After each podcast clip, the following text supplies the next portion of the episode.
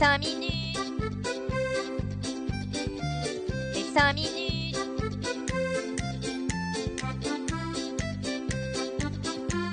Les 5 minutes du coin. Bonjour à tous et bienvenue pour ce nouvel épisode des 5 minutes du coin. Une nouvelle semaine qui s'écoule pour 2023 et Bitcoin qui nous montre un petit signe de faiblesse. On termine péniblement ce vendredi aux alentours des 22 000 dollars. Le Fear and Index résiste malgré tout et se trouve dans la neutralité à 50. Une petite blague pour vous dire que ça y est, j'ai enfin arrêté les jeux d'argent. Maintenant, je ne fais plus que de la crypto. On commence avec le Fonds monétaire international qui vient nous titiller. Comme s'il n'y en avait déjà pas assez avec la SEC et MICA pour les Européens, bah non, il faut aussi que le FMI vienne mettre leur grain de sel. La présidente du FMI, Kristalia Georgieva, s'est exprimée à ce sujet et comme toute personne bien ancrée dans le système en place, elle a sorti que les stablecoins ça pouvait être positif pour l'économie car c'était baqué par de la vraie monnaie, donc fiable. Alors que les autres crypto-monnaies, ah beurre, caca, non. Et que de ce fait, c'était pas vraiment des monnaies. Et c'était même dangereux. Alors, elle, elle a gagné le gros lot. Limite, les cryptos les moins importantes de l'écosystème, c'est les stablecoins. Et elle, bah, c'est ce qu'elle préfère. Ah, tu m'étonnes, hein, entre un e-dollar ou de l'USDT, ah, y a qu'un pas. Bref, encore une personne qui a loupé une occasion de fermer sa gueule et qui a sûrement des intérêts financiers à défendre, le fiat face aux cryptos. Vous vous êtes toujours senti une âme de peintre, mais vous êtes clairement une bille avec un pinceau entre les mains? Eh bien, les temps changent et vous pouvez désormais être un artiste en sachant taper des mots au clavier. Ce qui est, il faut le dire, beaucoup plus abordable pour le commandé mortel c'est Binance qui ouvre une nouvelle brèche grâce à l'intelligence artificielle en dévoilant Picasso, une IA donc qui permet de générer des NFT grâce à un prompt, donc un court texte avec les consignes que l'intelligence artificielle devra appliquer dans la réalisation de l'image. Vous pouvez le faire avec un prompt mais également à partir d'une photo. Picasso est sorti en phase de test le 1er mars et les places pour y avoir accès ont été fortement limitées. En effet, uniquement 10 000 personnes auront la chance de pouvoir tester l'IA dans un premier temps. Aucun prérequis, ce sera simplement la course au plus rapide pour avoir l'accès au service. En parlant de NFT, on a un des big boss du secteur, c'est-à-dire Yuga Labs, le studio derrière les Board Ape Club, qui s'intéresse aux ordinals, mais les NFT qu'on peut créer sur la blockchain Bitcoin.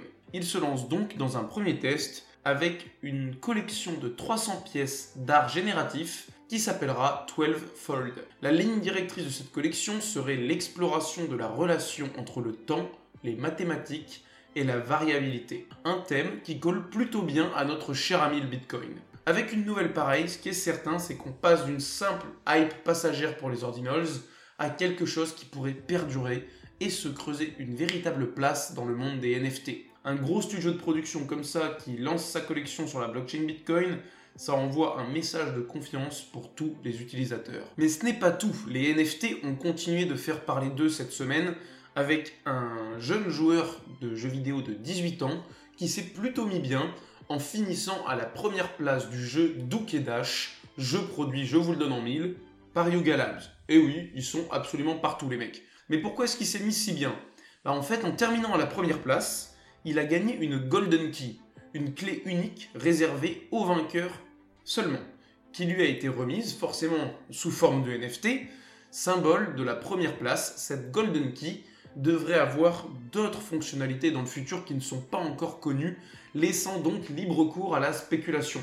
Le jeune gamer, connu sous le nom de Mongral, en a profité pour mettre en vente son NFT qu'il a réussi à solder pour tout simplement 1000 Ethereum, ce qui représente au cours actuel 1,600 millions de dollars. Ça rapporte un peu plus qu'une compétition Counter-Strike, tout ça. On peut le dire, Yuga Labs est vraiment partout quand ça concerne les NFT et surtout engendre des ventes toujours plus hallucinantes les unes que les autres. Bon allez, sortons un peu de tous ces trucs de jeunes là pour aller retrouver un bon vieil acteur traditionnel qui cette semaine a renouvelé ses vœux d'engagement envers la blockchain. C'est Visa, qui nous dit toujours être convaincu par la valeur qu'apporte la blockchain au monde. Je sais pas ce qu'il faut de plus aux gens frileux d'investir. Visa dit que c'est l'avenir. Alors attention, ils n'ont pas dit les shitcoins c'est l'avenir, mais la technologie de la blockchain.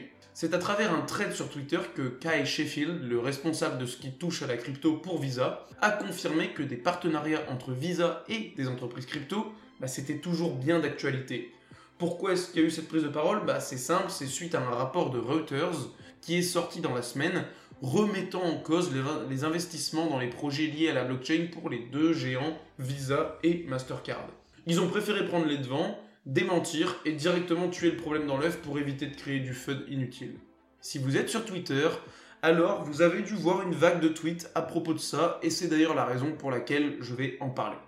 Alors non, ça n'a rien à voir avec mon tweet sur le Meetup Bitcoin de Lille, même si comme d'habitude c'était un super moment. Malheureusement, on n'est pas encore au stade de faire 300 000 retweets sur le sujet. On va parler de l'écosystème Elrond, enfin plutôt Multiverse X maintenant. Car ce qui a fait beaucoup de bruit, bah, c'est la sortie de leur nouvelle application X Portal. Cette application ayant pour but de remplacer Maillard, qui était le portefeuille Elrond, mais il y avait également tout un panel dédié par exemple au Launchpad avec Maillard Launchpad, et euh, il y avait aussi le portefeuille Elrond et euh, un exchange crypto. Donc désormais, tout ça est concentré dans l'application Xportal. Et dans cette application, vous aurez accès à un petit peu tout, aussi bien du social pour pouvoir interagir avec d'autres membres de la communauté Elrond, mais également du financier avec votre wallet, la possibilité d'acheter, vendre, échanger vos cryptos, mais également la phase Play to Earn avec notamment le jeu de tir avec des singes Cantina Royale. Et pour finir, la sortie de cette application s'accompagne de l'annonce de trois cartes de crédit qui sont donc pour certaines virtuelles et d'autres physiques. Et ces cartes offriront des avantages en fonction du nombre d'ailerons e-gold que vous aurez en stacking. La communauté e-gold doit être sur un petit nuage et ça se comprend car même si on n'est pas forcément euh, fan de leur projet, bah, on peut pas nier que leur application ça reste un bel outil. Vu qu'on parle de communauté française, on va poursuivre avec une petite licorne qui fait son bout de chemin dans l'écosystème, c'est Chili's le projet basé sur les fan tokens. Et oui les gars, c'est français ce projet et cette semaine ils ont dévoilé un incubateur en partenariat avec Jump Crypto. Et cet incubateur est doté d'un budget de 50 millions de dollars. Donc plutôt costaud, il y a de quoi build comme on dit. L'incubateur a été nommé Chili's Labs en espérant que les expériences qui seront menées dans ce laboratoire seront toutes plus fructueuses les unes que les autres. Quand on se rend compte qu'ils lancent leur propre blockchain le 8 février dernier, on peut se dire que les mecs, bah, ils arrêtent, s'arrêtent pas pour boire un Ricard, hein. ils vont bien à fond. On leur souhaite que tout se passe bien, car ça fait plaisir d'avoir quelques géants français comme Chili's ou Ledger, qui sont des pierres angulaires de l'écosystème et qui devraient laisser leur marque à jamais sur le paysage des crypto-monnaies à un niveau mondial.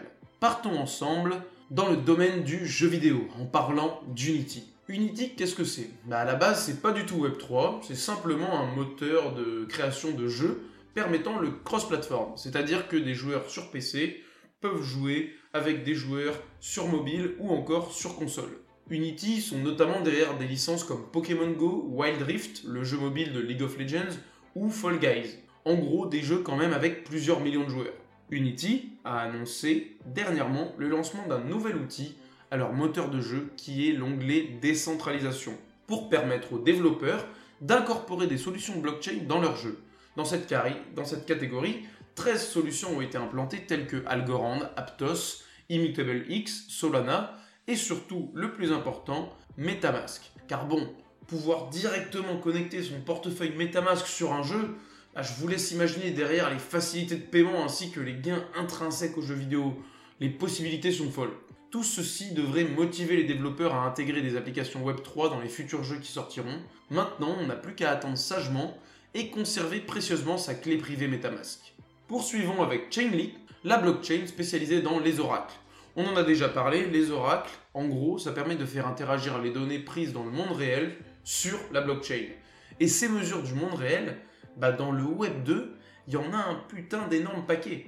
Et la grosse difficulté, bah, c'est de réussir à récupérer ces données pour les intégrer aux oracles Web 3. Et c'est ce qu'annonce Chainlink, pouvoir faire avec sa dernière innovation appelée Chainlink Functions. Le fonctionnement est donc assez basique, pouvoir faire communiquer les clés API du Web 3, euh, du Web 2 pardon, avec l'univers Web 3. C'est quand même plus simple que de devoir tout recréer de zéro. Ce projet se ferait en collaboration avec des équipes de Meta, Amazon Web Services ainsi que Google Cloud. Ils sont donc plutôt bien accompagnés les coquins. Pour le moment, cette fonctionnalité est encore en phase de test sur les réseaux testnet d'Ethereum et de Polygon, Entre le Web 2 et la transition Web 3, il n'y aura bientôt plus qu'un petit pas à franchir. Est-ce que vous y êtes prêts? Vous vous rappelez qu'on a parlé il n'y a pas longtemps de PMU qui se lançait dans le Web 3 à travers un jeu vidéo? Eh ben, ce jeu vidéo donc contenant des NFT de chevaux à collectionner et bien sûr à entraîner. Et ben ça y est, le prix du mint ainsi que la date du mint ont été annoncés. Ce sera le 27 mars la supply totale sera de 6666 NFT. Ça, on ne sait pas pourquoi, il devait être superstitieux. Et le prix de mint sera de 99 euros. Vous ne verrez jamais un cheval aussi peu cher. Bon, la seule différence, c'est que celui-là, il sera uniquement constitué de pixels, mais l'avantage, c'est qu'il n'y a pas de frais de veto ni de frais de bouffe. Bon, faut quand même préciser, tous les chevaux virtuels vont correspondre à des chevaux de course existants dans la vraie vie. Le mint se fera en monnaie fiat afin de pouvoir toucher le plus de monde possible et ça se passera sur la blockchain de Tezos. Donc si vous souhaitez y participer, donc ça sera sûrement payable en carte de crédit, ça y a pas de problème, mais il vous faudra automatiquement posséder un portefeuille Tezos, comme Temple ou encore AirGap. Personnellement, les NFT c'est pas ma cam, donc je me contenterai d'aller regarder les chevaux gambader dans les prés plutôt que dans Mint 1. Je sais pas ce qu'il leur a fait notre Saint CZ, mais on dirait que les US, ils ont vraiment une dent contre lui car des sénateurs américains accusent Binance d'être le centre névralgique d'activités financières illégales. J'ai envie de dire, et si on parlait un petit peu des activités des banques? Bon, là n'est pas la question.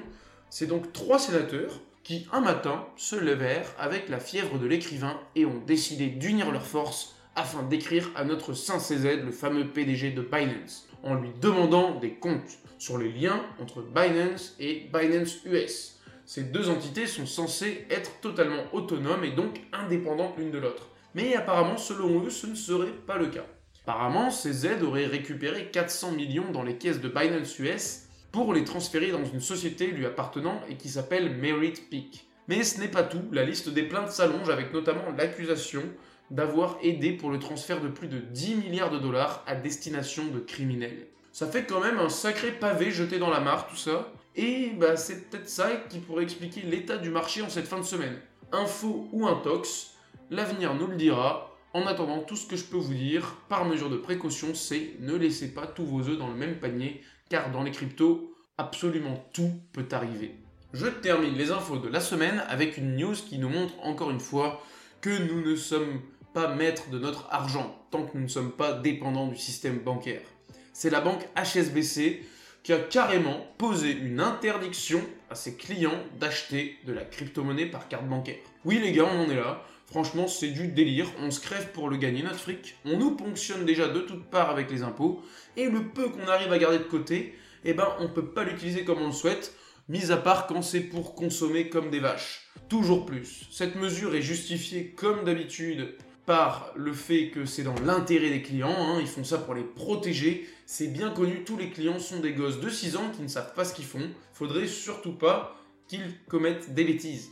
Bref, il n'y a plus qu'à stacker des sats après avoir entendu des conneries pareilles. Merci d'avoir suivi ces 5 minutes du coin. Si ce condensé de l'actualité vous a plu, n'hésitez pas à me suivre ici et sur Twitter. Bonne journée à tous et surtout, hold on for dear life.